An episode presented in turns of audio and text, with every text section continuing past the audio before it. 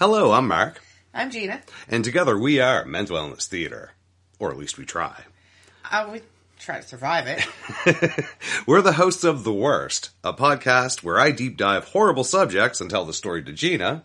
and I tell terrible, tasteless jokes to kind of break up the awful, soul crushing details that you bring us. I try and you try, and that's what makes it great. Yeah, I mean, stop being upset. We are trying our best. And honestly, we're weird people. We find this makes it a little more palatable to get through the horrible details of some of the worst true crime. Yeah, because otherwise, I just want to take an ice pick to my own eardrums. I can't do it anymore. No.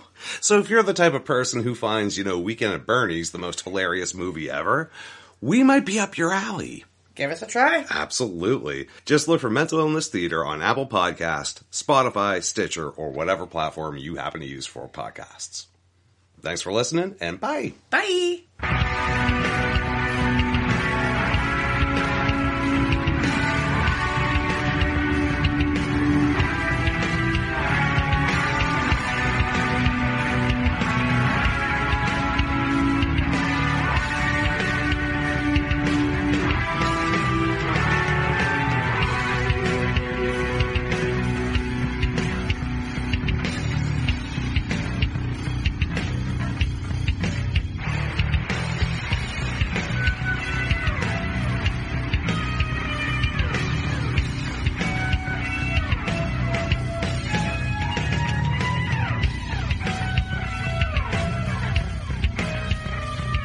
Everybody, welcome to another episode of Crimes, Killers, Cults, and Beer. and beer. and before we get started, uh, just have have some announcements that I need to make. And if you've been listening, I'm sure you've noticed that the past four episodes have there's been some, something a little different about them. You know, they're um, they've all been. I've been on all of them. I'm Bill, by the way. And Hey, I've Bill. hey, and I've been on all of them, but I've had guest hosts. Like the um the Peter Kürten episode had you know, Matthew from Murder Coaster on parts one and two. The um Bernie Tiede episode had Jessica from um Texas True Crime, and the Derrick Todd Lee episode, which was the last episode that we just put out, um was me with Jody Plachet. That somebody's missing. Todd is missing. so, and that is because Todd has decided that he no longer wants to do the, the podcast. Um, you know, I mean, there's, there's no bad blood or anything like that. We're, we're friends still. I've known the guy for 35 years. You know, it's not like we had a fight or anything like that. He just decided that it wasn't for him anymore. And I respect that. I respect his decision. And, but I like doing the podcast and I wanted to continue. So I'm introducing the new co-host, uh, Mr. Paul Meckes. How's it going? Pleasure to be here, brother. Give And yourself a round of to, applause. uh, be part of the uh, of the podcast. but so, um, Paul also does a podcast, and um, go ahead, go ahead and tell us a little bit about your podcast. So the podcast is called The Seance, part of Conscious Radio Network, um, which is a sister comp, the sister, uh, the parent company. But the podcast itself is called The Seance, and uh, we talk about paranormal, metaphysical uh, mysteries of mind, space, time, conspiracies, ancient alien theory, UFOs, anything you can think of that'll jog the mind. Awesome. so, um, yeah, and and if you remember correct, uh, correctly, if you remember, um, back months ago, um, Paul was on us when we covered uh, that. Paul, oh boy, this is starting off lovely. Paul was on with Todd and I when we covered Heaven's Gate. So, and that was a really fun episode. That was a cool episode. I learned a lot from that, believe it or not. I did too, doing the notes, and um, and I decided at that point that um, that if Todd ever left, I wanted you to replace him. So here you are. Here I am. so, um, okay, so now that that's out of the way, um, we're also for those of you listening on audio, you know, on Spotify or Apple or whatever. Um, the episodes from this point on are also going to be on YouTube with video. So you're going to get to see my ugly ass and his cool looking ass. Well, not our asses, but our faces. They'll yeah, they'll get to see a a, a face to the name and the voice. You're like, Right. hey, you got a good radio voice and a good face to go with the radio. I once told somebody that they had a voice made for newsprint.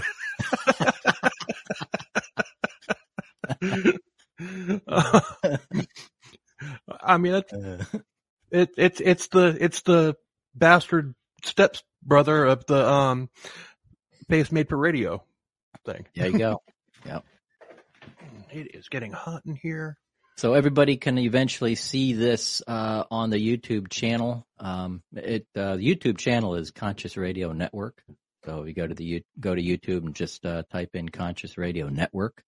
Um, I have created I have created a playlist for these shows. So um, eventually, this will be once this gets posted to the podcast outlets. This will also be put up on that channel. Okay. I thought we were. I thought I, I have a CKCB um, YouTube page with nothing on it, but I mean that. you're- Yeah, we could yeah, cross platform, man. Everywhere. Okay, so we'll put it on both. Yeah. Absolutely. Okay. Yeah, we're we're still figuring things out. It took us like 30 minutes uh, before we started to, just to get to the point where we were ready to push record. yeah. and also, also, if you if you noticed, if you're watching the video, Paul here did the um the animation that, that accompanies the intro, and he also does it on the outro. So, um, so it's cool. I mean, the the, the show's already the show's already taken you know a giant leap. Evolution, man. Evolution. So anyway, um, I have no more ado. Do you? I do not. Let's move forward. All right. Well, today we are covering the San Francisco witch killers, Witches. Michael Bear Carson and Suzan Bear Barnes, or Carson. They they changed their names so many damn times in the story. It's not even funny, but we're, we're, we'll just call them Michael Bear and Suzan Bear. There we go. They were a pair of American serial killers who killed three people in Northern California between 1981 and 1983. And they were dubbed the San Francisco Witch Killers. And they were, they were drug dealing hippies who didn't really adhere to the, the peace aspect that hippies generally live by. Ooh. The rebels. Uh, idiots is more like it. Yeah. Um, they created their own religion, which is basically Islam on acid. Literally, they were baked when they came up with it, and they were pretty much baked all the time. And they took the teachings of Islam and twisted it to reflect whatever acid-fueled revelation they had. Yeah, and it, it this was basically a mini cult, so it is going to get the cult outro, just because. And at the crime scenes, police would find um, strange religious symbols painted on the walls, along with the name Suzan, S-U-Z-A-N. So, Sus- Suzan Bear Carson was born Susan Barnes on September 14th, 1941 in Scottsdale, Arizona. She had a really good childhood. Her, her father had a great job as a newspaper ex- executive, and during World War II, that newspaper newspaper was probably a pretty good um, career to to have. So, um, her her mother didn't even have to work, and- but and they were loving parents as well. But around the time that Suzan turned five or six, she started believing that she was psych- psychic, and began isolating herself from other people. And how a five or six year old d- decides that they're psychic, I I don't know how I don't know how that happens. Yeah. That's pretty early. so, so um, she didn't do well in school. She didn't have hardly any friends, and she dropped out of school at 17 and went on a quest to find something better. But she married a businessman who was about 10 years older than she was, and she wound up living a life similar to that, what she had when she was living with her parents. so, so basically, out of out of the out of the frying pan and into the frying pan. Yeah, not far from the tree.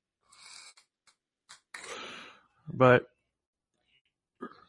that didn't last long because in the 1960s, the the hippie counterculture was beginning to thrive, and she she was all into that, drugs, free love, spirituality, and everything else that came with it, and, and that doesn't really make for a harmonious marriage. No. Makes for a lot of fun though. Yeah, yeah, especially in the '60s. Yeah. I remember watching this, um, oh God, it was the guy that, the, the nerd on, um, what was it, Family Ties? He was doing stand up and he was just like, he was just like, um, they, they referred to the, the sixties as the, the seventies as the me generation or whatever. Yeah, And he's, he's like, yeah, thanks to because what, what all y'all did and everything, the only person I can have sex with now is me. Uh, It might have been the birth of the incels right there. yeah, Uh, um, this was when she began crafting her drug, drug-fueled version of Islam, and this was this was when Susan with an S be, bah, became Susan with a Z, Suzan with a Z, and she also believed that she was a prophet. And This is as a little kid. I mean, there's there, there had to have been something else something else going on there in childhood that that didn't get reported. I'm She not must have- saying yeah, she must have did a lot of stuff. I'm wondering what what studying that she did in the Islam, you know, the, you know, the Quran or whatnot. You know, what did she? I mean, it, you would have to read a lot and look into a lot of stuff and doing a lot of studying into that culture in order to start coming up with your own ideas and of who I am. Well, she did. she did, and and ironically enough, so did Michael.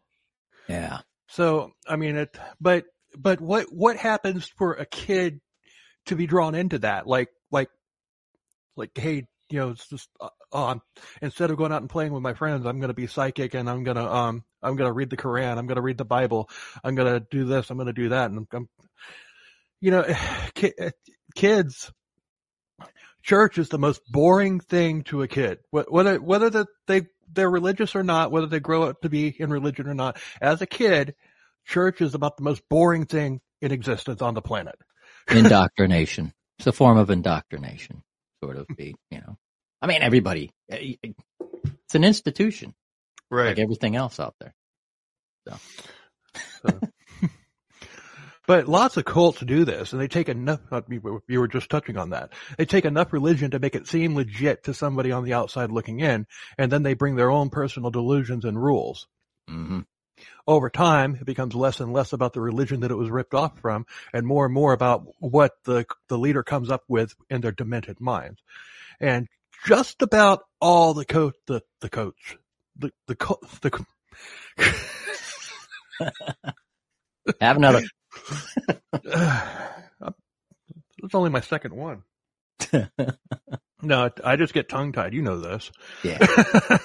but, um, but over time it becomes less, uh, less and, uh, I already said that. Okay. Just about all cults poach from other religions. Like, um, NXIVM, for example, poached off of Scientology.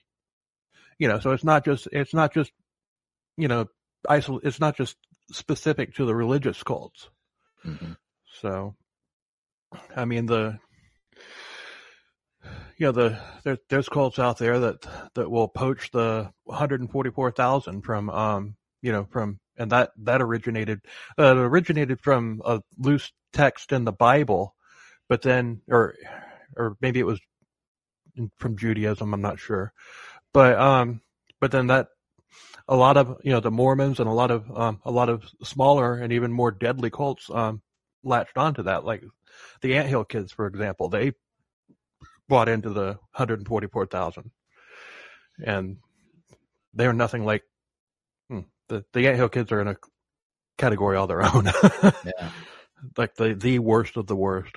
But anyway, Susan's husband had enough and he divorced her. And this is what she wanted because she was free and she could be whoever or whatever she wanted and the world was hers to make into whatever she wanted it to be. And, at that point she began studying apocalyptic, apocalyptic religious sects and she believed that judgment day and the end was near. Mm. She was a warrior for God and she needed to recruit many godly followers to fight evil. Hmm. Yeah, there's evil everywhere. There's evil everywhere. And um yeah, it just Yeah. No. I'll say it at that. Well, they, I mean, all, you know, all the, all the, one thing, one thing that I don't understand about cult leaders is how they come up with this idea that it's only them. They are the only people on the entire planet that has the, you know, the keys, the, the keys to heaven, so to speak. Everybody else from, you know, that point on and everybody else that lived before, because is going to hell because they weren't um part of their you know their their particular brand of Christianity or whatever. It's like it's it's it's it's full blown narcissism, but narcissism. But there's um but there's more. There's got to be more to it than that. Yeah. Yeah. But yeah, somebody's always going to pick apart a particular um, sect of the religion and you know, like, cause we don't all believe every single word and letter to the T of the Bible.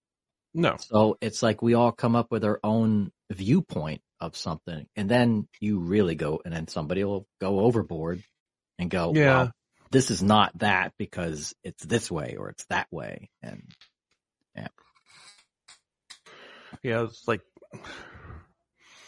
like the the Amish. I mean, they I mean they they pretty much shun away every type of technology or whatever because it didn't exist in the Bible. Well, nothing that exists today existed when the Bible was written. right. so, um, I mean, if you're if you're gonna do that, then I mean, you know, clothes the clothes that you buy from stores or whatever, they're that's a sin too because they weren't handmade. Yeah. You know, Yeah. and I've and I've been in um I've been in Amish country in Pennsylvania before, and I I, I saw Amish people shopping in Walmart. So obviously the rules are changing a little bit. To- obviously they're slowly, but so so like by the end of by the end of this century they'll be in the 1960s as far as technology goes, or 50s or whatever. yeah, yeah. When all the big mega cities and you know, kind of like a scene from Demolition Man, all these big mega cities and stuff, and then all you have left are the Badlands. The, uh, the groups, the parallel societies that decided not to want to live with uh, the technology. if the Amish had to relocate out to the Badlands, they would warm up to electricity r- real quick because it's freaking hot out there and they're going to need some air conditioning. And it gets really cold at night too sometimes, like during certain times of the year. It would be like a 110 degrees during the day and 30 degrees at night. yeah, yeah, but yeah, especially out in the desert. Yeah. so, um, but she also knew that she was destined to find somebody. She has visions and they showed her a spiritual partner, a soulmate, but all she really wanted was a follower and she found him. Um, Michael Bear Carson. Now, Michael was born James Carson and he, he wound up believing her delusions 100% and followed her ver- verbatim.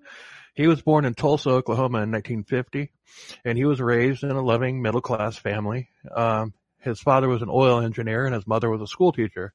Nothing out of the ordinary here, aside from the fact that he was diagnosed with a bone disorder as a young boy. He was put on bed rest for several years, but he made the best of it. He he started reading anything that you know anything that he could get his hands on, things that were way out of the norm for a, a kid's normal interests. Yeah. Yeah, like we were talking about with um, Suzan there. Um, So she was the initiator. yeah, She, she got him. yeah, she got him. Oh, uh, we'll get we'll get to that. I mean, you you have the initial copy of my notes, but Mhm. um, you know, I had to fill some things in. I I fill I go into greater detail about how they met, and we'll get to that shortly. Cool. But Michael got into things like philosophy, religion, history, politics, all politics, specifically Marxism. But with all that religion that he studied, nothing made sense to him. So, eh, but he did know an awful lot about multiple religions. So he decided that he was an atheist. Hmm. He did recover from that disorder and he became a very well-read smartass. And as a teen, he got into sex and drugs and rock and roll just like everybody else. I'm not going to conform, man. So I'm going to conform to what the other cats are conforming not to conform to, man. yeah, man.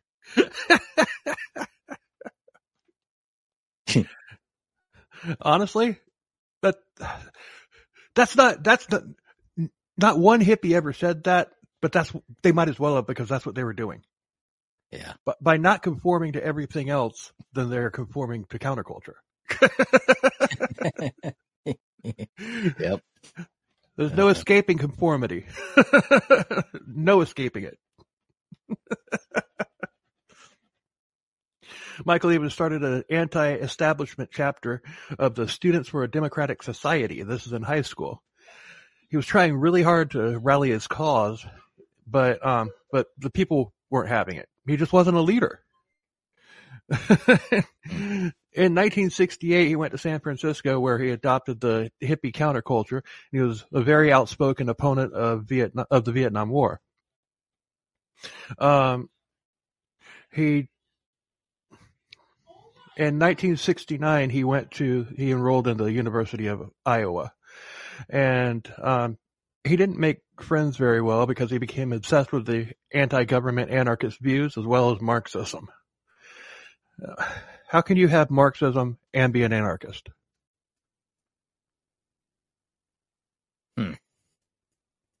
Yeah. Bipolar. Yeah.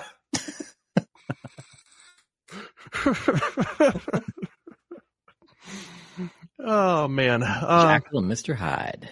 yeah. It's like, I'm a Christian and a Satanist.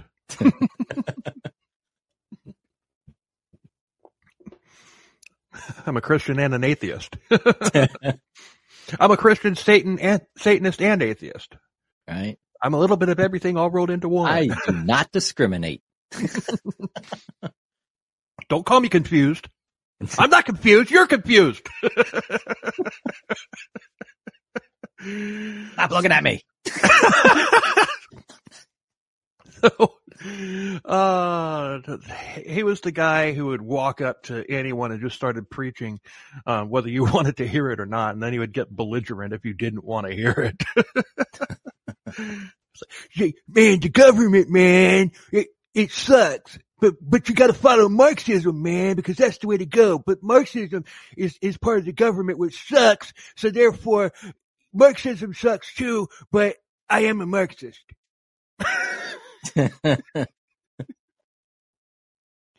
I think there's a new character there.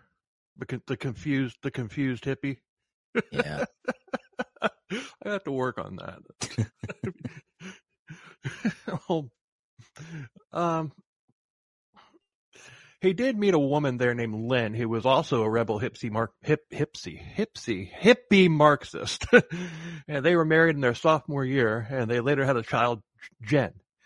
In 1975, the three packed up and they moved to Arizona. Woohoo. You know, Arizona. you know, you know who else is in Arizona? Suzan. She's waiting. Ooh. Yeah. So Lynn was a teacher and Michael was, in his daughter Jen's own words, a stay at home dad slash pot dealer. Hmm. Um, but he, he was a great father when he was young, but nothing lasts forever. And maybe Michael realized that he was conforming to the society's expectation of what he should be, man. And he had to get back to not conforming by conforming to what the other nonconformists were conforming to. And I can't believe I said that without getting tongue tied. That's well said. Unscripted is the best, man. Michael started becoming antisocial and he had no friends. Nobody liked him. He hated the U.S. government and would rant about it to whoever would listen. And if you disagreed, he would explode on you. And he was constantly high on drugs and he also began abusing Lynn. So finally, like Suzan's husband, Lynn had had enough and they divorced. And they had been fighting about literally everything. The fact that Michael wouldn't get a job, his drug use and his bizarre and batshit crazy behavior, his temper, pretty much everything. this guy was a pretty much a, a fucking tool. Yeah.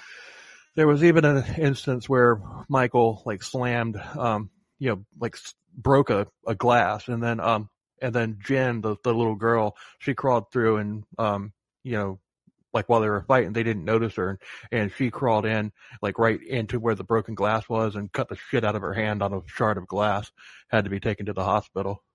Wow. But, um, so Jen, yeah, they'd been married for eight years and, and they divorced and Jen obviously stayed with Lynn.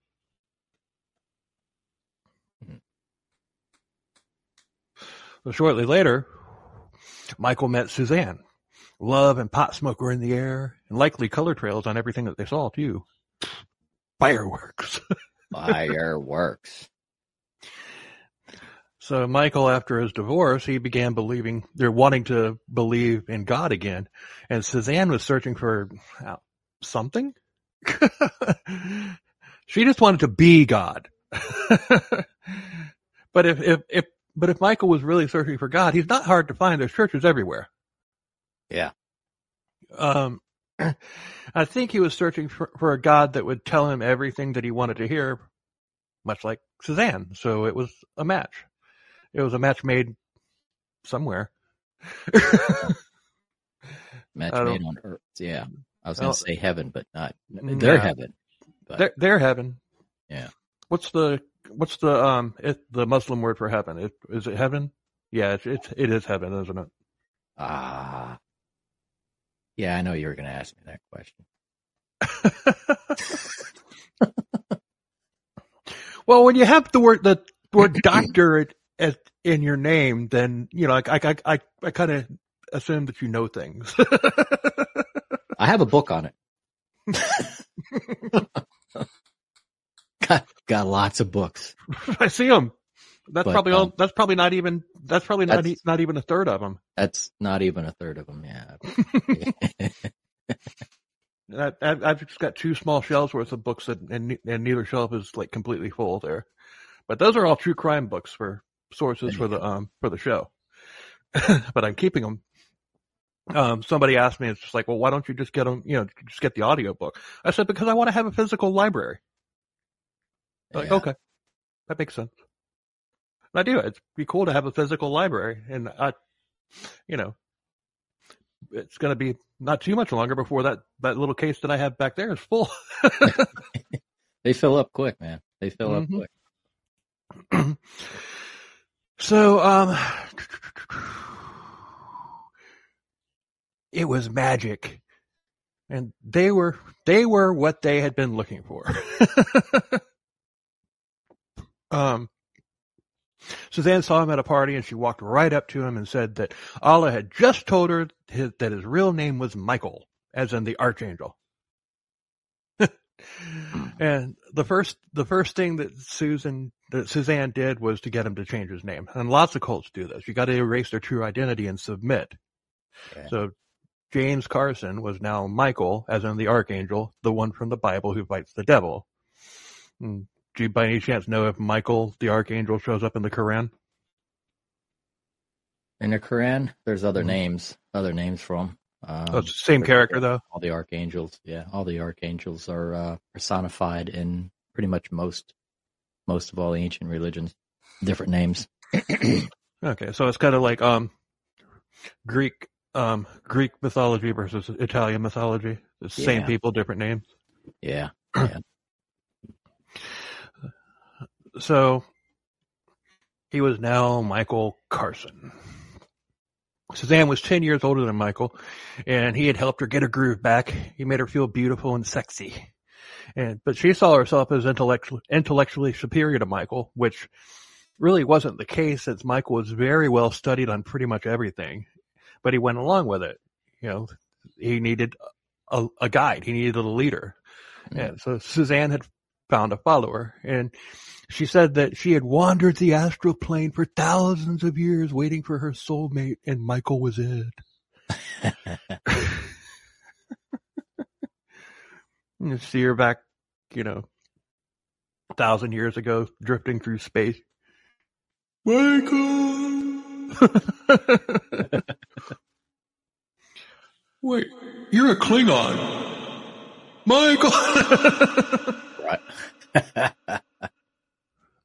I want there to be a cult, and, and I, I, Heaven's Gate was almost this, but I want there to be a cult which bases their, um, their entire doctrine around Star Trek.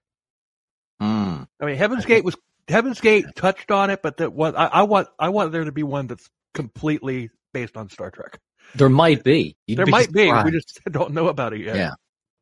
I mean, the whole Trekkie, the whole Trekkie phenomenon out there. I mean, there's, there's probably, I wouldn't doubt there's probably some sort of a, a group out there, very small group that are starting to, or have been, you know, bringing Yeah. people in and And they get together and they they do sermons in Klingon. yeah, secret handshakes and, Secret- and secret hand handshakes. signs and, yeah. and special, you know, clicks like, talk, talk, talk, you know, Yeah. weird things. And they all talk with flip phones. They all talk on flip phones because you know the communicators. Yeah. They're not gonna they're not gonna switch to a regular smartphone. It's got to be the flip phone because that very much resembles what they had. Yeah, well, the, the the communicator they had in the original Star Trek series was what ultimately inspired the flip phone. hmm so Yeah. they, they all talk with they they all have flip phones. Yeah. but so Michael brought up Christianity, which Su- Suzanne laughed off. She was like, Christians are just hypocrites that followed a false doctrine. Allah was the only God that was real. So Michael converted to Suzanne's version of Islam. Just like that. He's okay. That's it.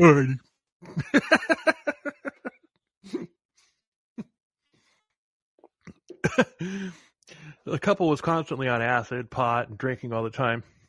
So they had lots of times to come up with the craziest ideas and, and they thought that they were so deep with some insight which made them, well, well, her on a much higher plane of existence than anybody else on the planet. Mm. Michael immediately moved in with her and she was more, and he was more than happy to let her guide him wherever she wanted. So they sold everything that they had and began going to different places around the world searching for spiritual enlightenment. And they also adopted the last name Bear because Michael liked bears as a kid. Hmm.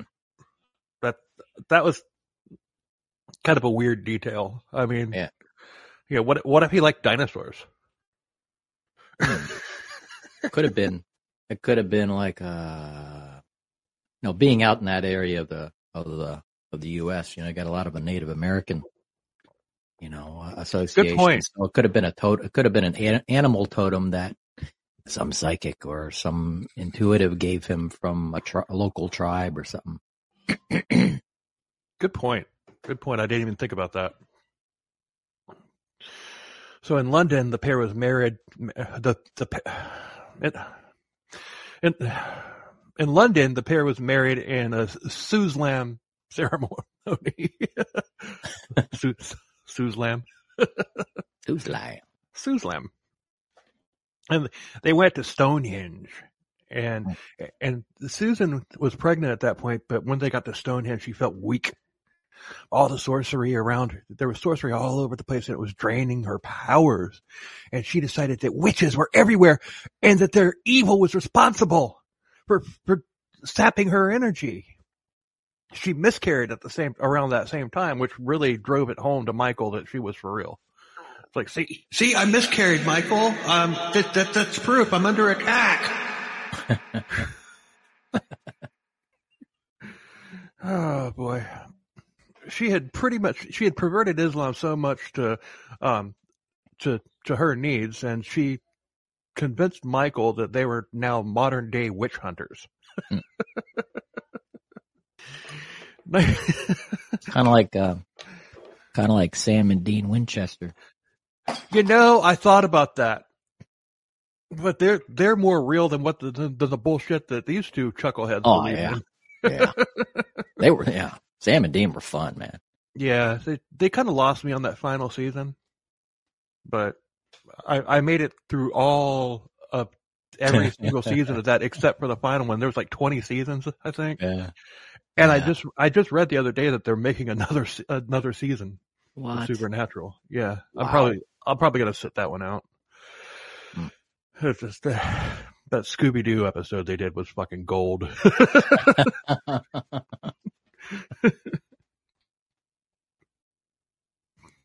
In 1980, they returned to the U.S. and they had become, and I quote, vegan Muslim warriors for God. Now, Vegan Muslim warrior. Hmm. it's- Okay. It's commonly known that um that vegans generally don't, you know, they're they're- not really strong because they don't have the the vitamins from meat and everything. Yeah, So lack if of iron and Yeah, if you You if know. you have, and I'm not, not I'm not knocking vegans. You know, you do what you want, but it, it's a scientific fact that if all you eat is um is vegetables, you're going to be weaker than somebody who eats meat. So an be- yeah. army, an army of vegans isn't going to be very formidable. exactly. You're going to become a vegetable if you. That's all you eat. I don't think I pissed off our any vegan listeners that we might have with that because I, I explained it scientifically, you know. But I don't know. Who knows? but um, they they made their money from selling drugs, and the way that they interpreted Islam would have gotten them executed if they had been in a Muslim country. Yeah. I mean, they did not take kindly. They they don't take kindly to people, you know, changing the rules. Yeah. Especially today.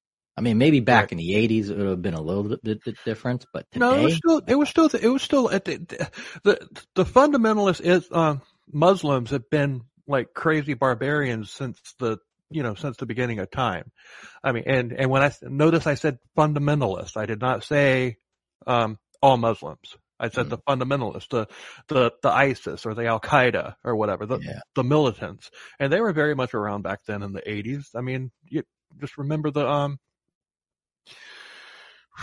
and I'm drawing a complete blank here, but um, the whole thing with the um, the Olympic hostage thing that was that was militant Muslims yeah, yeah, uh, back The in the 70s, huh? yeah. The extremists. Yeah. So I mean, it's it's so yeah. If they if they had been living in, say, Syria or Iran or Iraq or whatever, and and started preaching that shit, they they'd have gotten got. Yeah. And I noticed on their little world tour, they didn't go to any Muslim countries. they they went to Europe and and the UK. Yeah.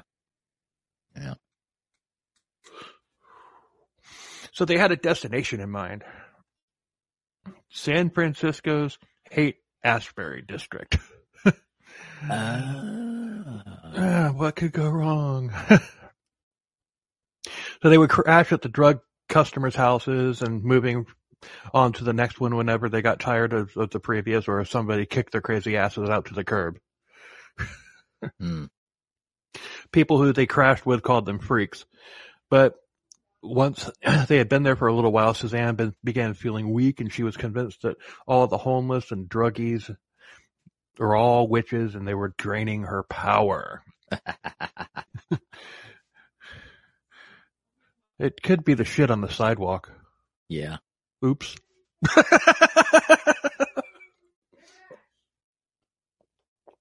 yeah, that would, but that that's a modern day San Francisco problem, not back in the eighties. Yeah. It was much better back then. A little cleaner. A little bit. Yeah. but Michael decided that he was a Hashashin. And that's that's an old Muslim sect where the warriors would smoke hash and then go kill their enemies. Michael adopted this so that they could go kill witches. And that was their mission. And they were convinced that the world was full of them. And once again, do, do witches turn up in the Quran? Mm, maybe not in that context, but um, you know, like the the soothsayers or the prophets and stuff. I'm not sure if they would consider them witches. Huh. But- But still, it's, it's just I, I, I've ne- I've never even opened a, a Quran Yeah. before. I've, I've I don't know anything about it other than, you know, Yeah, yeah, because I don't have an actual. Co- I, I was gonna get a copy of the actual Quran translated in English, but I was like, nah, I'll just get the the. Was it the the dumb? The, what the heck is that thing called? The dummies book for the Quran. oh, Islam for Dummies. Yeah, Islam for Dummies. Not gonna go there. Uh,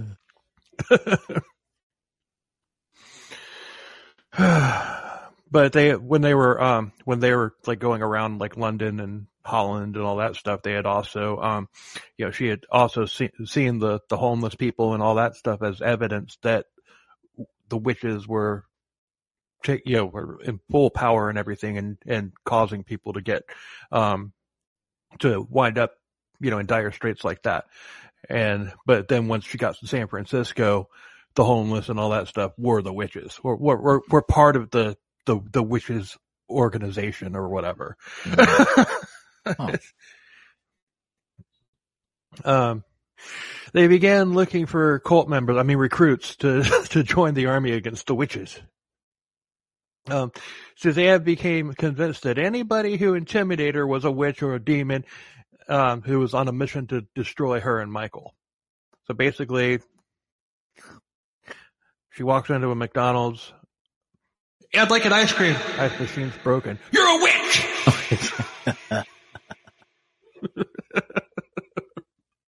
now that's definitely delusional. It's like, whoa. Not far off though. I am not far off.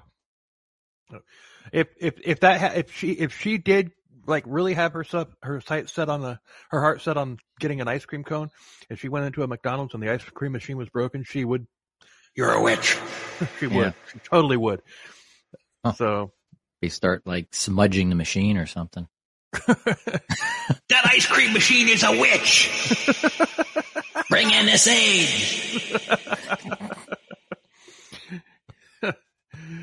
I'm trying not. I'm trying hard not to go there. as far as something that's coming later.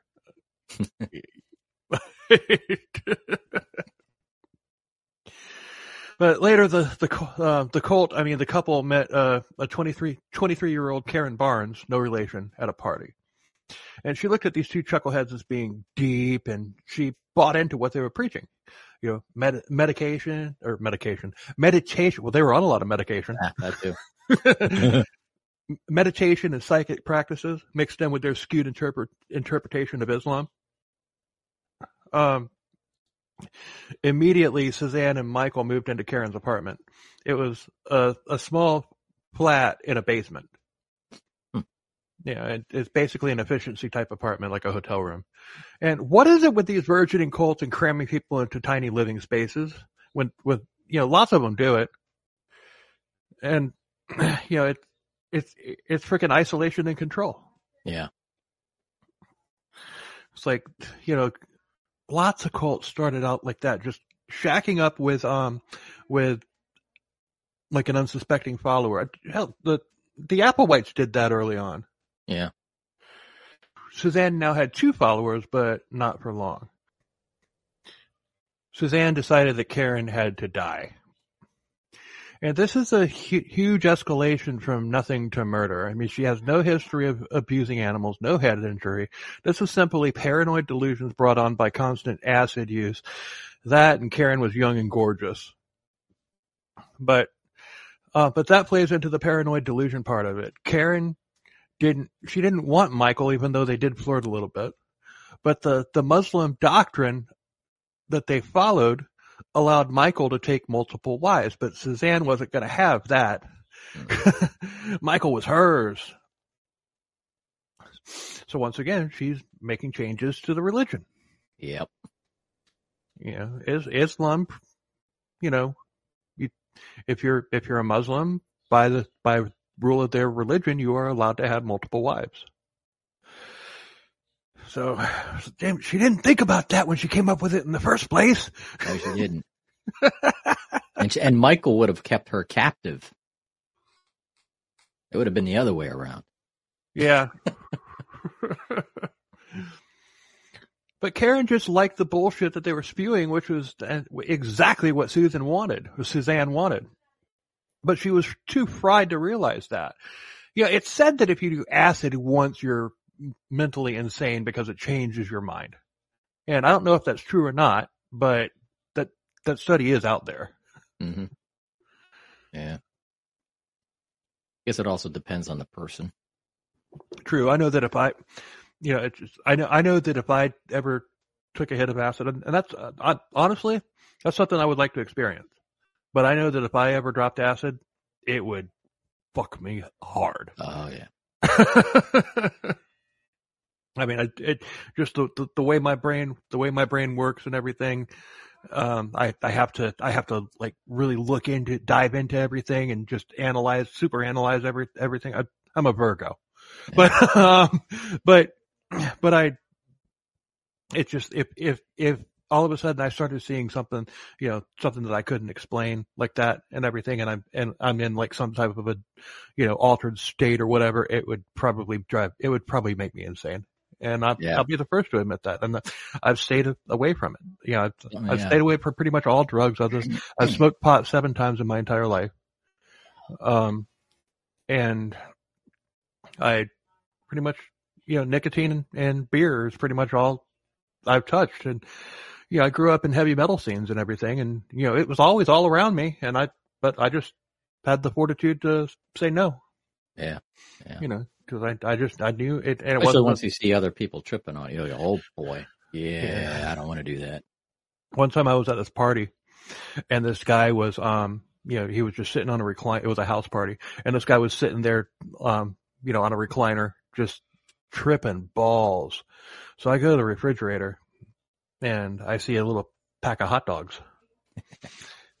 so I, I take a I take a hot dog out and everything, and I kind of you know I unbutton my um, my jeans and I went, I, I, I put it there like it was my dick and I, I, and I walked up to him, you know, and I said, Hey man, what's going on? I start, I start like, you know, like waving it around, like doing a, like a windmill type of thing. Yeah. He's like, put your dick away, man. I don't want to see that shit. So I, so I, so then I, I, I pulled it up and I just took a huge bite off of it. oh, he fucking lost his oh, shit. What the fuck, man? He just bit his own dick off. Oh, uh, man. Yeah, that would scare somebody freaking tripping. I love that story. uh, I, the guy didn't. Um, I mean, it. I didn't realize it at the time, but I really could have fucked him. You know, like I, I could have really done some serious damage to him. I didn't know. I didn't yeah. know it at the time. It's a funny story, but people pulled me aside. And they're like, "Dude, that wasn't cool." yeah, there's a particular particular atmosphere for something like that. Yeah, yeah. It's but they said it with they said it like kind of choking back laughter because it it was funny. yeah. I apologized to him later on. You know, like next time I saw him, I'm like, yeah, I'm yeah. sorry about that. I did. He was like, man, he's like, that fucked me up. I'm surprised he remembered, depending on what he was tripping on. You remember? I'm sorry. Sorry for what? No, he remembered. but anyway, hashtag, but I digress. Um, so Susan convinced Michael that Karen was a witch. And not just any witch. Not just any witch. She was the top witch in all of San Francisco. Mm. The most powerful witch. Wow. The Queen Witch. The Queen Witch. I would, I would honestly like to see some like movie producer take this story but make it like witches were, were real. Yeah. It like an alternate universe thing, and make it to where these people, instead of being serial killers, they were le- legit witch hunters. Yeah. Just do, do like a like an Inglourious Basterds type, like alternate universe type thing. I think that would be pretty entertaining. yeah, I would. so at this point, Michael became Susan's archangel of death, and he did as commanded. Karen had to die. So on March 6th of 1981, San Francisco police got a call from an apartment building owner, and he he had a plumber who was doing work in the, the, the basement of the apartment building, which was where the her flat was. Um, oh, cool. That's cool. uh, you told me you told me about that before, and I wasn't even thinking about it. That's a key word, man. When you say police, the lights go on. That's awesome. Whoop, whoop, whoop. so, so yeah, if, you, if you're listening to the audio version, check it out because he, he's got these little blue and red lights that flash. It's really cool. I wasn't even expecting it. I just said that. It's like I looked over. I looked over. It's like all of a sudden there it was. I was like, "Holy crap, that's cool." Pretty soon, people are going to stop listening on Spotify and all the other platforms and watch the YouTube page. Got to throw those nuances in there, man. Indeed. so, um, the plumber found Karen Barnes lying dead in the kitchen. She was face down in a pool of blood. and She had been brutally beaten with a cast iron pan to the point to where her skull had been crushed. Cast, cast iron pan will do that. Yeah, those things are heavy. And you're not Ooh. supposed to wash a cast iron pan. Nope. Seasoned. Yeah, I had one. My dad gave it to me. It was 20 years old. Had 20 years worth of, and all he cooked on it was steaks. and he gave it to me. And I, I, I, I people, whenever I'd cook a steak for people, they'd be like, "Oh man, these steaks are good." I'm like, "What do you, what do you?" Uh, like, I, I just throw it in there and put a little bit of olive oil on it. Um, li- tiny little bit of garlic, tiny, tiny bit of salt, tiny bit of pepper. The sea, the, the seasoned pan takes care of the rest. There you go. And, um, you're like, oh wow, that's so great and everything. Well, I got married to my first wife. And one of the first things that she did when we moved in together, she cleaned the pan. Ooh. I was, I was like, I didn't, I, I it, it, if you are in a new, like, long-term relationship, if you marry or just move in with a partner or whatever, and they have a frying, uh, cast iron pan that hasn't been cleaned, don't clean it. Because my award-winning steaks were gone. Oh, They were just totally gone. I, I just had to make normal, you know, normal tasting. My secret, my, my secret ingredient was gone. hmm The iron. One of these days, I'm going to start another season pan, but I, I just haven't. Yeah, it, it takes a long. It's gonna. It's gonna take a long time to get it to that point again. Yeah, a really long recommend. Yeah. She also had um, multiple stab wounds to the neck and face, and they they couldn't find the knife, and there were no other clues other than the strange religious painting on the wall with the name Suzanne accompanying them. There was no sign of forced entry. Karen had money in her purse. She hadn't been raped. And when word of Kevin's, uh, Kevin's, when word of Karen's death got out, um, her friends went to the, the police and they report that Karen had, um, a, a weird couple staying with them over the past month. They, they told the police that the couple were drug dealing hippies and one of them told the, you know, gave the police their names, Michael and Suzanne Bear. Mm. Karen had told her mother their real names, Michael and Suzanne Carson. And these two have no prior records and they were per- persons of interest, but you can't exactly put an APB out on a person of interest because who exactly would you do it for? You know, they, they didn't have any uh, pictures of them and the police were looking for similar crimes that happened in the area, but they couldn't find any. Um, one thing that was clear though, Suzanne and Michael were very dangerous and they needed to be caught. And, but they, they, they came up with nothing and the case went cold. You know, they, they could have, they could have gotten away with this one you know, completely scot free with this one. Um, but, you know, until, you know, but later on. So put a knife in. Knife in that. But Suzanne and Michael had fled San Francisco at that point. They literally bailed as soon as they killed Karen. They were long gone. So, March of 90, 90 or 1981, they were hiding out in Coos Bay, Oregon, in a mountain shack that they had discovered, and they named it Allah's Mountain. Mm. And it was a gorgeous forest scene, perfectly perfect for them to live together in harmony. Or not. Or not. Yeah. What the place really, I mean, it, it was in a, you know, Oregon's forest is gorgeous, oh but- yeah. but the, um, but the, the, the, the cabin that they had found, the mountain shack, it was really just a disgusting and falling apart shack with holes in the, the, the walls and the roof and it was trashed.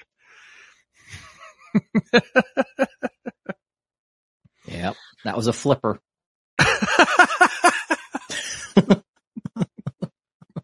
Could have been investors.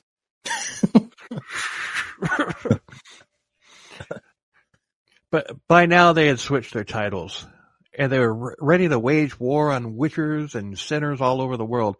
But Suzanne was scared to death about losing Michael and she, so she had structured her beliefs in religion around mandating that the two of them were soulmates and were destined to be together forever. Hmm. She made Michael her sole reason for existing and she would kill anybody or anything who came in between them. Codependent? Yeah. I don't want to know what goes on in these people's minds. No. Pretty scary. Jeez. Yeah. But after a couple months in the, in the shack, their food and drugs were dwindling, and they had to do something, so they decided that this was a test from Allah. Ooh. Michael would go out and get food and drugs and bring it back to her, and she believed that Allah wanted her to fast until Michael returned. It's pretty convenient because there's no Hmm. food. Yeah. it's Allah's will. Depending on how many days it took He was gone and how remote that cabin was. Mm, He was gone for a while, and it was pretty remote. Mm. Michael hitchhiked all the way to L.A. for to look for food. What? yeah. Um, while there, you know, he, he kind of got sidetracked. It was kind of like a, you know, like a, a dog, you know, this is like, you know, it's like all into doing something and everything. All of a sudden, squirrel! Yeah. Yeah. He squirreled. Man, that hitchhike is like a, like a, yeah, it's like a pilgrimage. yeah. You gotta do it every time you gotta get food. Man. But while he was there, you know, he got sucked into the, um, the hippie counterculture that was there in LA and he starts, um, he starts writing, you know, writing all, all, all, sorts of like a manuscript and everything about, you know, about their, basically it was a manifesto about their, um, their mission, their game plan and all that stuff. now, around that time, Ronald Reagan had been elected president and, um, and they con- Suzanne was convinced that Ronald Reagan was the Antichrist because it, it, Ronald Wilson Reagan, there's six letters in each name, so six six six. So therefore, Ronald Ronald Ronald Reagan is the Antichrist. Oh. So I've said this a thousand times, maybe not so much on this podcast, but throughout my life, I've said this a thousand times. The Antichrist will not be a U.S. politician. right? Uh, or a The U.S. anti- citizen in that matter. the, the the Antichrist is um is said to be somebody you know it's going to be somebody that unites everybody.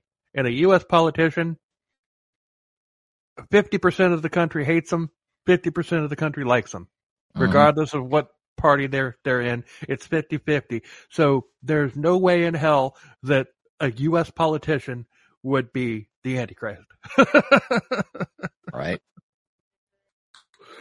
So, but he he got side he got sidetracked with all of that. And he he starts you know he he starts like you know like put like doing graffiti and everything about you know like death to death to Reagan. Reagan is the Antichrist and all that. The end is near, and he starts doing a doing his um thing where he would just run up and talk to you whether you wanted to hear what he had to say or not.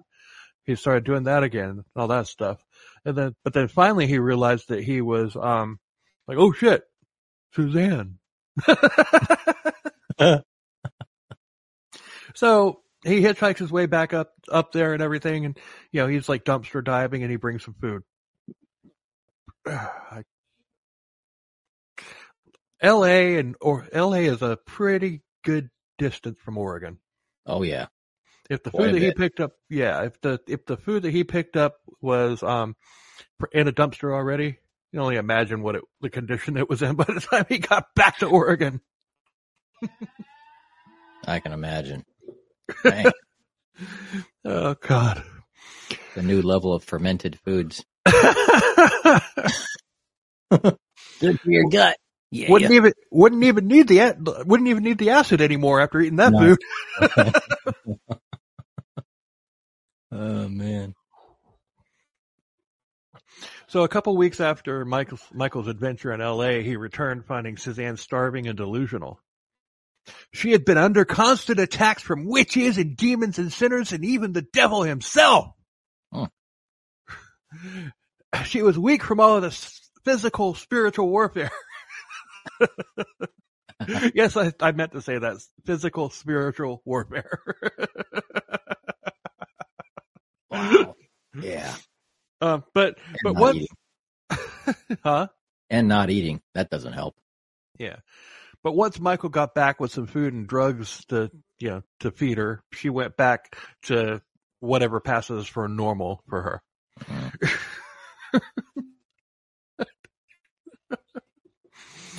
I watched this documentary. That's one of the sources that I used. It was, um, God, I can't even remember what it, Fatal Attraction or something like that. Yeah. Um, but they where they would you know they they tell the story, but they like use actors and stuff like that and recreate the scenes. And on that scene, when you know when it was talking about how she was like under this constant spirit, you know, physical spiritual warfare, it just shows her walking around this fucking dumpy ass cabin, going, He's another witch! It's a witch! It's a witch! It's a witch! Mm. Now, if you're by yourself for that amount of time, good God. Cabin fever, man. That'll that'll get you. or The Shining. Yeah. Yeah. At But least you got a lot of space in a hotel that big. huh? At least you got a lot of space to wander and stuff like that. So, But uh, witches, witches. yes. A witch!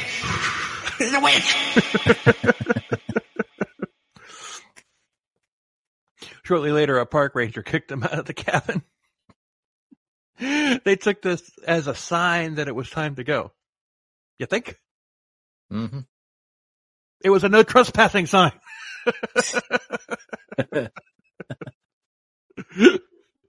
so they headed back to California. They never stayed more than a day or two at any place because they wanted to avoid the law, and they couldn't be caught unprepared by the armies of witches that Suzan was convinced was massing and looking for them. Oh, It's this level of fucking drug fueled narcissism. It's just, it's insane. hmm Nobody in the entire world at this point knows who these two are. Not yet. They're coming. and it's just, it just, it just kills me. And the, and we're getting there right now. Oh yeah. May 22nd, 1981, they were hitchhiking. A man picked them up. He was a, a hippie. Oh, okay, we're not there yet.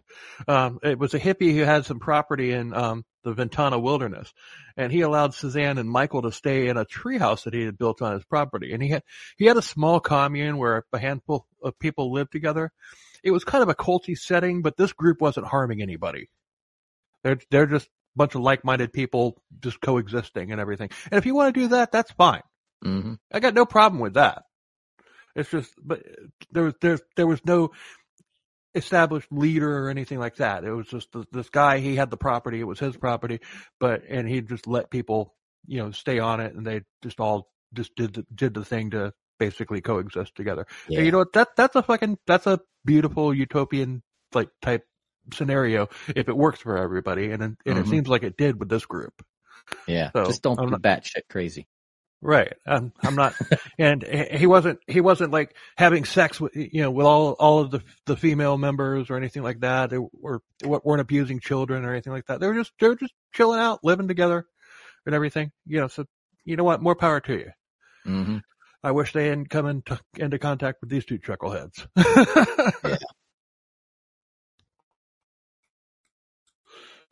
But it only took Suzan and Michael a few days to wear out their welcome.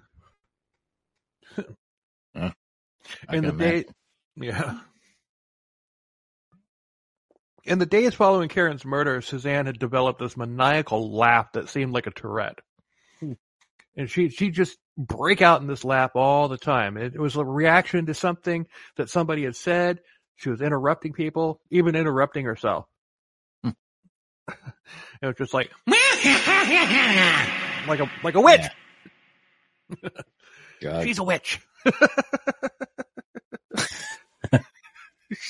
She's a witch.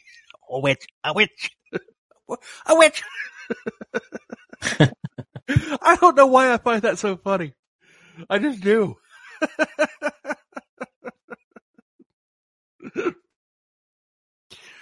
but it got bizarre, and the two began became insufferable, and just being rude to everybody and demand and being demanding and acting like they owned the place. So finally, the man had had enough, and he told them to leave. But they had an agreement. the The man would let them stay there in exchange for drugs, and Michael had already paid them for a month in advance. Hmm. So, I wonder where they're getting uh, bouncing around like that. I wonder where they're getting all their drugs from. Exactly. Where are they getting their money? Well, they're getting their money from the drugs, but where's the drugs Ah. come from? yeah. But Suzan ordered Michael to do something about it. And they had a right to be there. And they, they wanted this, this commune as a base of operations for their witch killing army. Mm. While the man was out one day, they robbed his house and she found a 38 revolver and gave it to Michael saying that this was a reward from Allah for being a loyal soldier. Ah, shit. Allah wanted you to have this gun.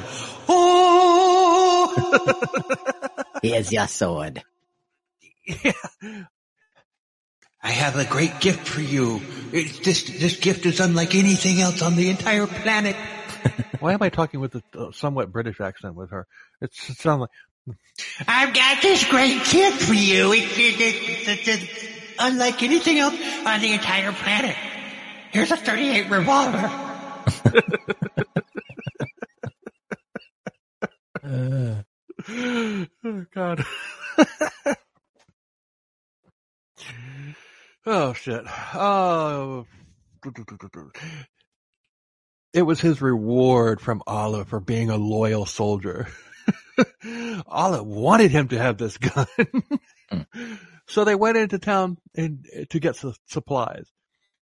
And I I forgot to mention that everybody in this commune was now a witch because they didn't worship, worship Suzan. Oh, jeez. So they went for supplies. The Holy War had begun. They got glass bottles, rags, and a gas can full of gas. And Michael threw Molotov cocktails at um, several of the buildings that were on the property, torching them, and they took off, knowing that they had just scored a major victory in the World Witch War. Whoa. But not one person was killed or even hurt, for that matter. That was a good thing.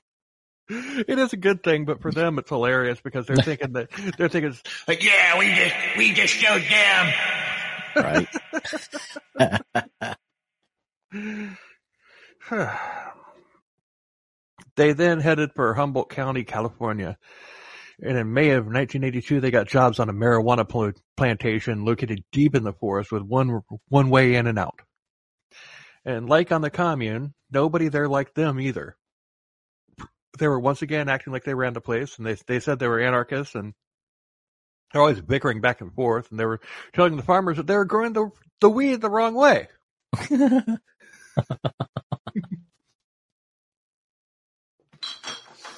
like, okay, well, you know, I'm gonna come, I'm gonna come to, into your place of business and say you're doing the business, you're you're doing it wrong.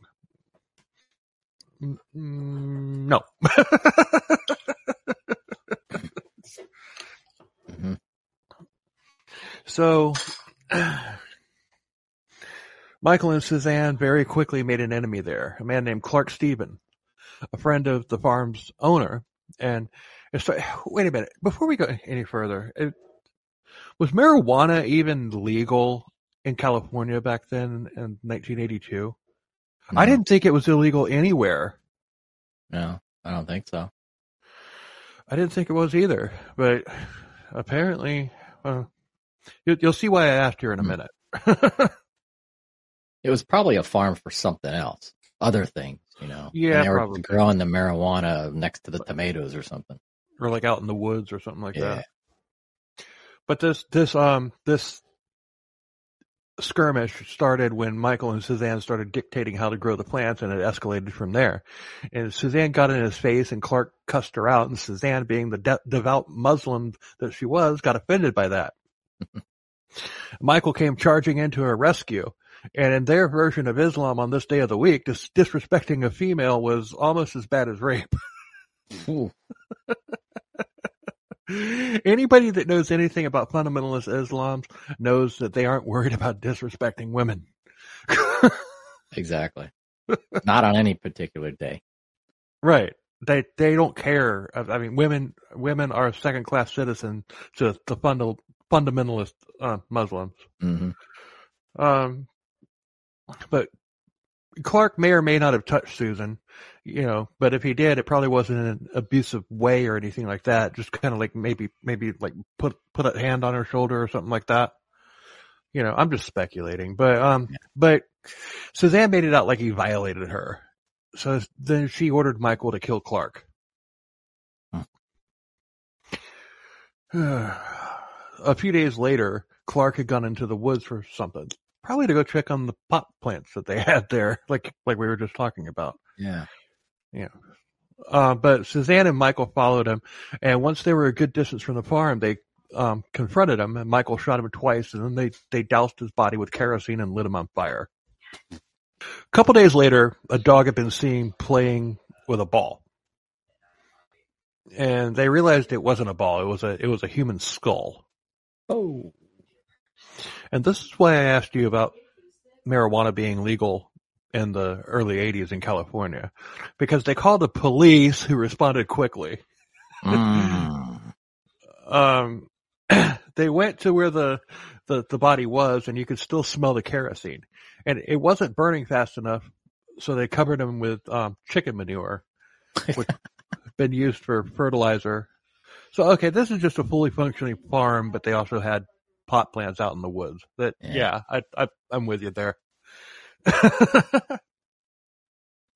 but um, among the remains, they found Clark's wallet. His ID was still intact, and they recovered the bullet, you know, the, the bullets as well. Hmm.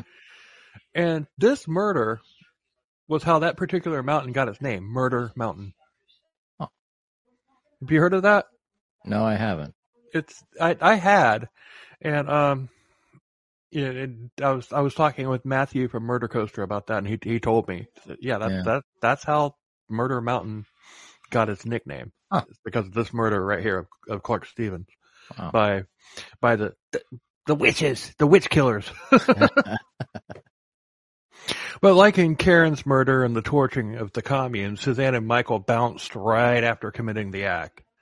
They went to Trinity, Calif- the Trin- Trinity, Cal- Tr- Trinity County, California, and they panicked because there was a search and rescue team that was um, searching the vicinity near where they were. The witches had found them. yes. Oh no! The witches, the witches, are, they're gonna get us! So, so they bolted in the woods into the woods in opposite directions. But these, this search and rescue team was looking for a lost hiker. Ah. Uh-huh. Suzan and Michael weren't even remo- remotely on their radar. wow. Hmm. Dumb, Knee jerk reaction. No, narcissistic reaction. Yep. Everybody's looking for me because we're so important. Yeah. If you're guilty of something, you're you're always going to react that way. Oh shit. Yep. Ah! Witches. I don't know why I find that so funny. but in their haste, they dropped their backpacks. And the, the deputies did find the backpacks and they searched them. And when they searched them, they found weed, they found bullets, they found a driver's license from a man named Richard Arata. They found a manuscript called Cry for War. And this was the anarchist manifesto that um, Michael had written after his revelation in LA the year before.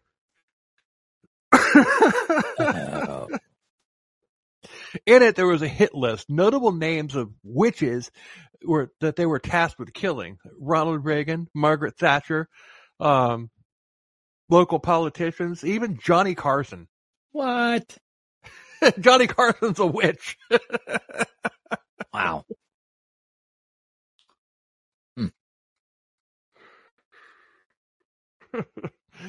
Richard Arata's idea had been stolen several months before, and Michael Bear was wanted for questioning in the death of Clark Stephens. Michael had typed Michael Bear on the manifesto, and they, they lifted fingerprints off of it and logged them into the narcotics database because of the drugs that they had found. Yeah. Um, and that's a step in the right direction if you don't have any type of a miscommunication. True. Michael, okay, Michael and Suzan are now separated at this point. So Michael, he goes to the Alhambra area of LA and he was arrested. He wasn't arrested for any of the crimes or anything. Um, that he was, he was arrested because he looked like a rape suspect. Huh. He was frisked brief, briefly and the officer somehow overlooked the gun that he that he had in, in the crotch of his pants. The, the the 38 that was the gift from Allah. Um, he ditched the gun in the back of the police car. He then gave the name Richard Arata, not realizing that police had found everything in the backpacks. Mhm. It didn't matter though, Yeah. Because the police didn't search that name in the narcotics database. And that's that's not that's not bad police work. That's just they they weren't expecting Yeah. anything. He he was a rape suspect. Um, so he he's then put in a photo li- lineup at the hospital uh, where the rape victim was, and she said that he was not the guy who raped her. Hmm. So Michael was released, but after he was long gone, the cops found the gun that he had left in the car. Oh, man. Oh, gee. You had to know that was going to happen. Uh, mm. He lost his gift from Allah. Olive's going to be pissed. Oh, yeah. Yeah. I ain't giving you no more guns. No.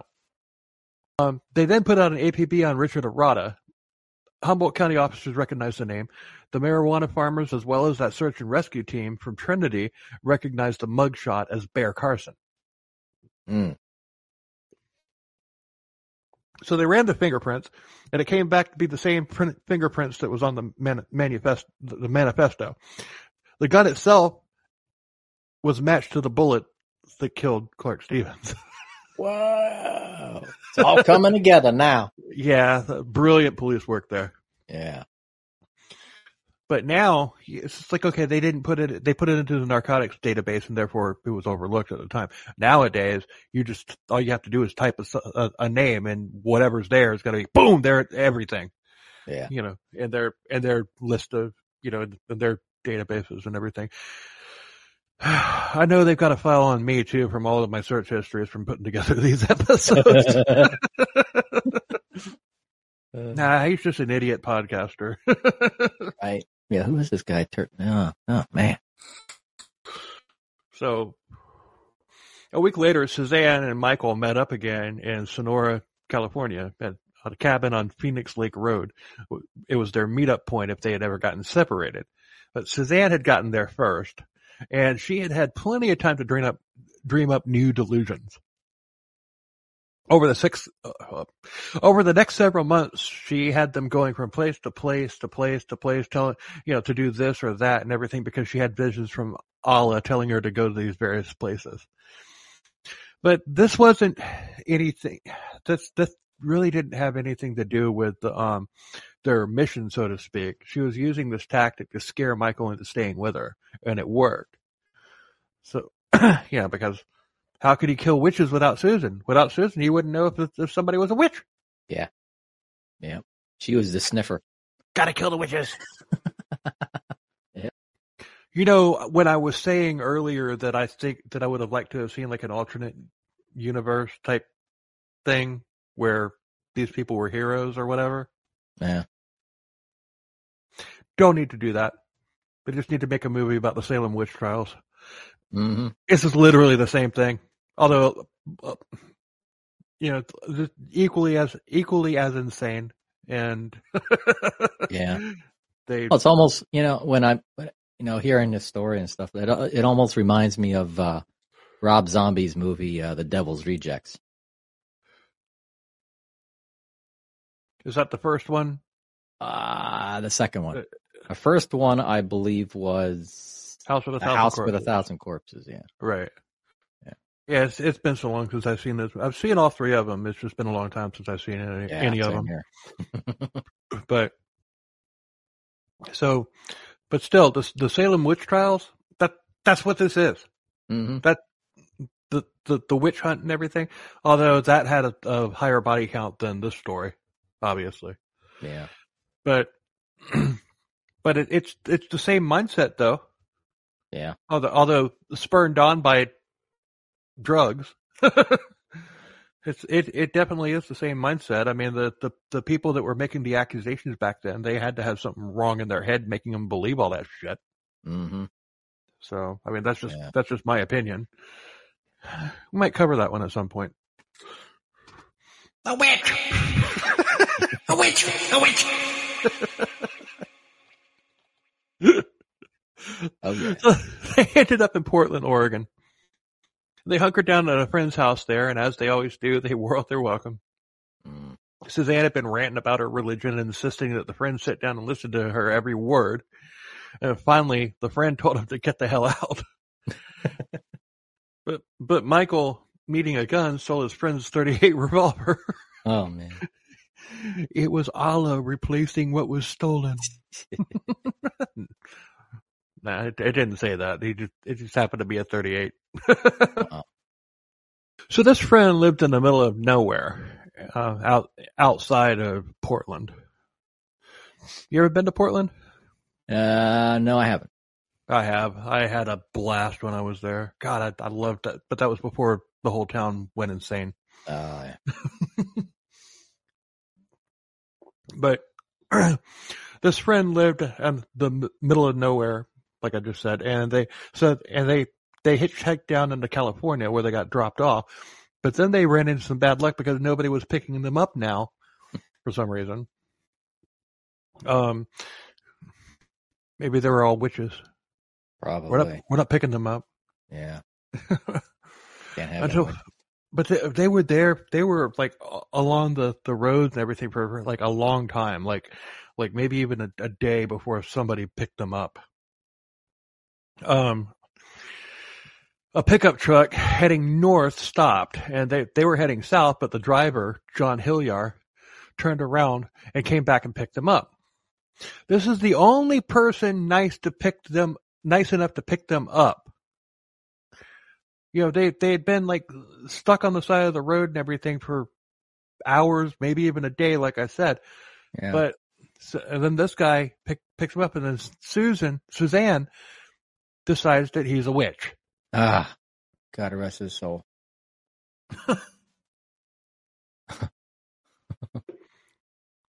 He's a witch! and they would have to kill him. No good deed goes unpunished. Yeah. Hmm. But I really hate these people. Yeah, I'm getting, I'm getting there. I've gotten there. Yeah. It's just it's getting getting good. So they got into the truck and started heading north, and they didn't care that they were heading in the opposite direction of where they wanted to go. They had a witch to kill. Yeah. I don't know. I, a witch. I don't know. I I don't know why I find that so funny, but I do. Uh. They're on a mission. It's just a just the witch. so immediately they pick an argument with John. Initially, it was over music. John was listening to country music, which Suzan hated. Which, eh, I can't blame her there. but um, no, I don't. I don't hate all country music. I, I like the, the old school stuff. Yeah. Old I don't. I don't like this new shit where they're bringing rap into it and stuff like that. uh, R and B country crap. Yeah. So, um, but the owner or driver of the vehicle picks the music. Everybody knows that. Mm-hmm. That is a that is a unwritten rule. Actually, it might even be written somewhere. Everybody knows that. law, man. That's a law. Yeah, it's written. Yep. Um, but then John inadvertently rubbed his leg against Suzan, who was sitting in the middle. So she gives the look to Michael, and Michael, being the loyal soldier, so, soldier and witch assassin that he was, he grabbed the steering wheel and he jerked it.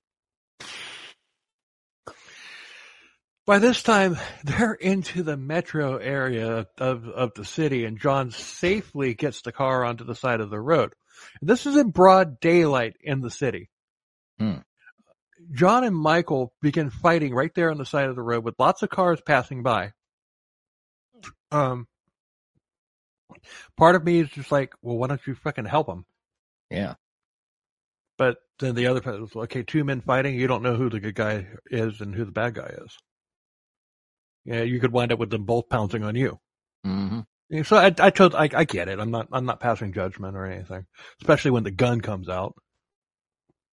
But um, John, John tried to get away from Michael, who at this point had drawn his gun, and they're running circles around the truck with John trying to keep the bulk of the truck in between himself and Michael. This went on for five or ten minutes, and nobody stops to help, and no police cars go by at the time. And the whole time, Suzan's shrieking, Do it! Do it! Do it! What are you waiting for? Do it! Shoot him! He's a witch! He's a witch! He's a witch! He's a witch! He's a witch! Oh hell. Ah. So finally, Michael gets a shot off and hits John, and John falls to the ground. Then Michael shoots him again for good measure. Jeez. They then steal John's pickup truck and take off because right then they had heard the p- police sirens because people had called it. They didn't stop, but they called it in. Mm-hmm. They Sirens are going. huh? Sirens are going. Oh, that's that's so cool. I need to get one of those for mine so we can both do it at the same time. Yeah. uh, yeah. Patch it. Patch it into the stream deck. Yeah. So they drove towards San Francisco.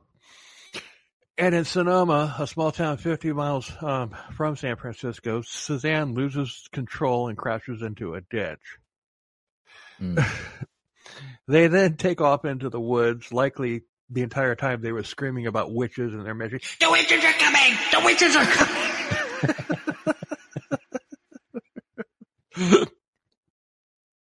But the witches got them. Oh. The police caught them within minutes of them ditching the pickup and they were arrested. At this point, the police learned their true identities. this, Oh. this fucking story, man. This is one of the more insane ones that we've covered. Yeah. I, Oh. um, I messaged, you know, I'm, I'm good friends with like a lot of other podcasters and everything. And I, I told a couple, you know, I told a couple people that your first episode was going to be this story. And Yeah. one of them replied back and was like, Oh, you're trying to scare him off right, right off the bat.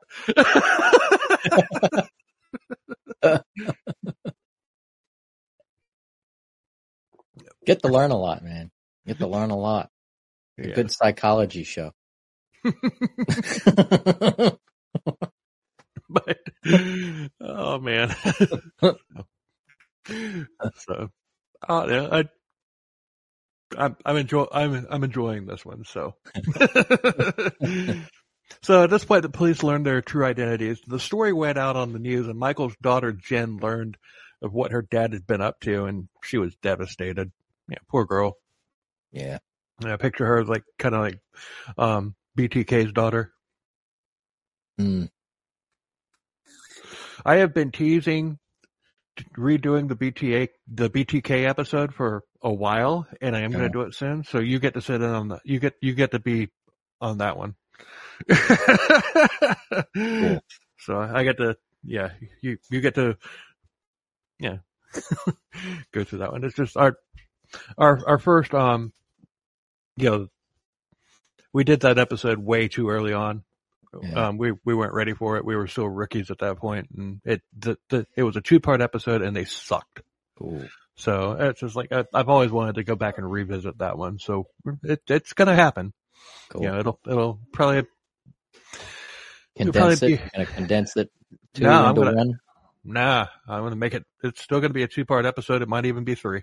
Whoa. I'm gonna do it right. Yeah. So, but during the pretrial hearings, Michael did all the talking. He said that he had killed John and Clark in self defense. Yeah, yeah, self defense.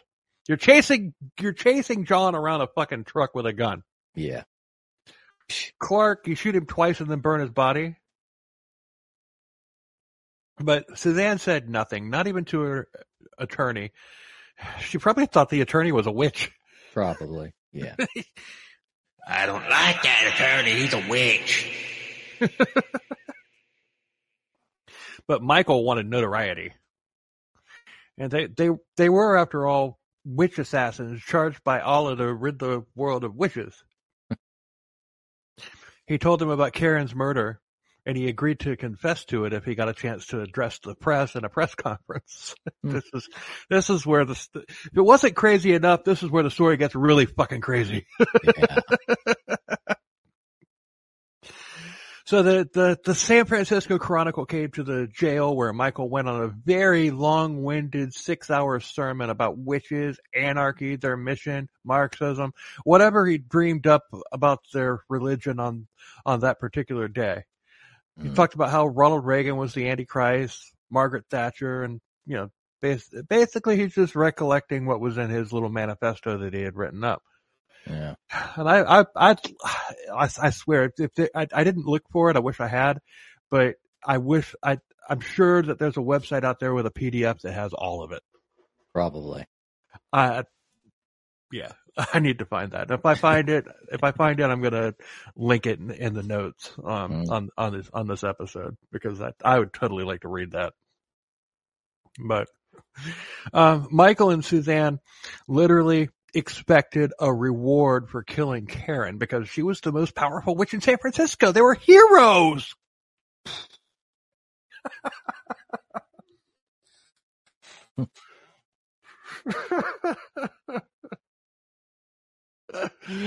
Michael even told them about their system for telling whether or not somebody is a witch. And we have a recording of Michael explaining it to the reporters where and a reporter sounds off at the end and he had answered a question from Michael correctly. Michael tells them that he would have made a good witch hunter. So roll it. There are ways of telling whether she is a witch. Oh, what are they? Tell us! Tell us! Tell me, what do you do with witches? And what do you burn apart from witches? More witches! Wood! So, why do witches burn? Because they're made of wood. Good. Oh, yeah. so, how do we tell whether she is made of wood? Build a bridge out of her. Ah, but can you not also make bridges out of stone? Oh, yeah. Uh, does a wood sink in water? No, no. No, it floats. It floats! Throw her into the pool! What also floats in water? Bread! Apples! Uh, very small rocks. Cider! A great gravy! Cherries! Mud. Uh, churches. Churches. Lead! Lead! A duck! Exactly. So, logically, If she weighs the same as a duck, she's made of wood. and therefore, A witch! A witch! No. but do you want to hear what this chucklehead really sounds like? We have an actual clip from the press conference, so roll that one, Michael.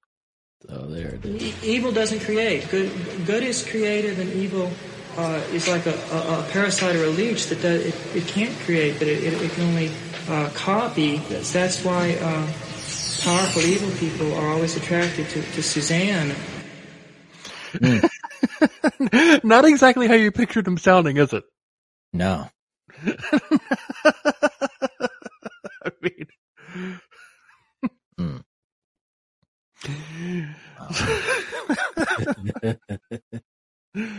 so Michael admitted to bludgeoning Karen with the the um, the cast iron skillet, but he only stabbed her two times. if that was true, then Suzanne stabbed him stabbed her all of the other times. He said that it was because Karen was such a powerful witch and she was draining the life force from Suzanne, so therefore she had to die. Huh. October 23rd, 1983, a psychiatrist ruled them competent to stand trial. In June of 1984, the trial started and they pled not guilty despite confessing in pretrial. Wow. they made a spectacle of the, the trial, you know, just making out so heavily that they had to be separated. You know, and just, just basically putting on a, a, a shit show. Yeah. And they they never admitted to doing anything wrong. Uh, they were glad that they had killed these witches, and if and they'd do it again if they had the chance. They were doing a service for humanity, and the court was full of witches who all deserved to die.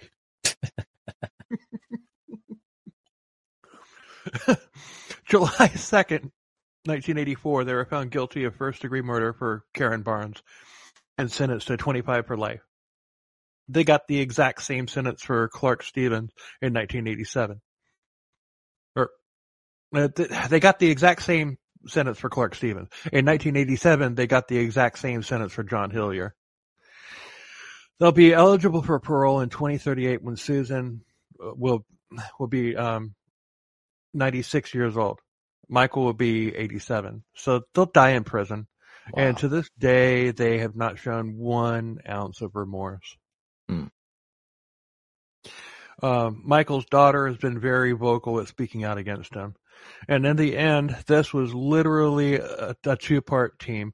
Michael needed to be told what to do, and Suzanne needed somebody to control, as well as a soldier. And she got both with Michael, and Michael got what he needed as well. Wow. So Oh, they're still alive. They're st- they're both still alive. They're both still in prison. Wow. But And, and they've never they've never changed their stance, their their ideas, their thoughts on on everything they did. Everybody's still a witch. Oh. everybody's still a witch, and they've been clean from drugs for years now. You know, so Yeah. but they're still. I mean, so I mean that kind of leads credence to the that study about like once you do acid, it it permanently alters your brain. That kind of that kind of lends credence to that because they haven't. Yeah, they they they went to prison in 1984. They haven't touched any any drugs since then. But That we know Still like Yeah. Well, I mean, you're, yeah, you're in jail yeah, for you- that long. I'm sure they probably got some some snitch inside that kind of feeds him some stuff. Could be, and pr- likely, likely, but but it's just this. This has got to be in the top five most insane cases that we've ever covered on on here. Yeah. What prison are I they? mean, in? Are they both in the same prison? No, I would. I don't know. I didn't. I didn't get to that. I wish I. had I wish I had searched for that, but I didn't. Yeah. Um, I. I'm, I'm assuming they're in separate prisons. Hmm. Um, like she, she would be in a women's prison. Yeah. Um, he'd be in a men's prison. I mean, Oh. but A witch! A witch! It's a witch!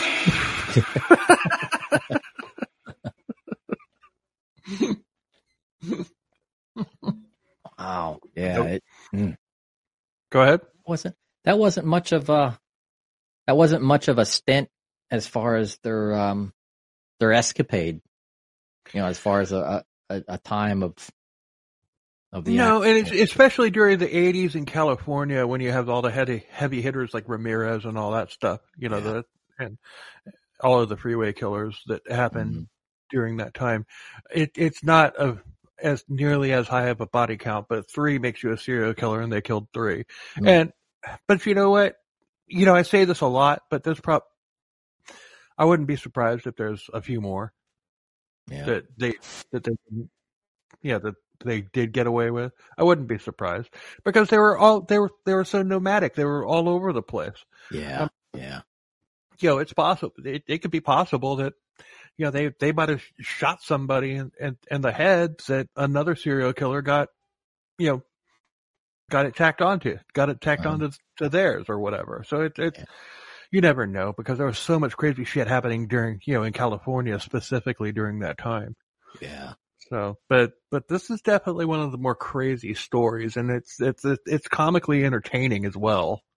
You know, Mhm. in a dark in a dark sense. So, but but yeah, I'm,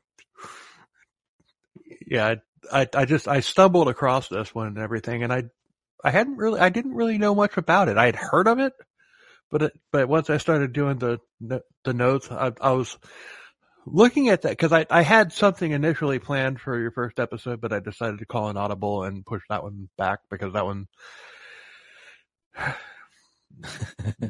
No, I mean could- we're gonna I could we're- definitely, I could definitely see this being some like movie script or something like that. It just the Mhm. way the way the story goes and whatnot. Not for like, you know, like the Lifetime channel. Everybody's probably familiar with the Lifetime channel. There's Well, I was thinking- weird, twisted movie on there.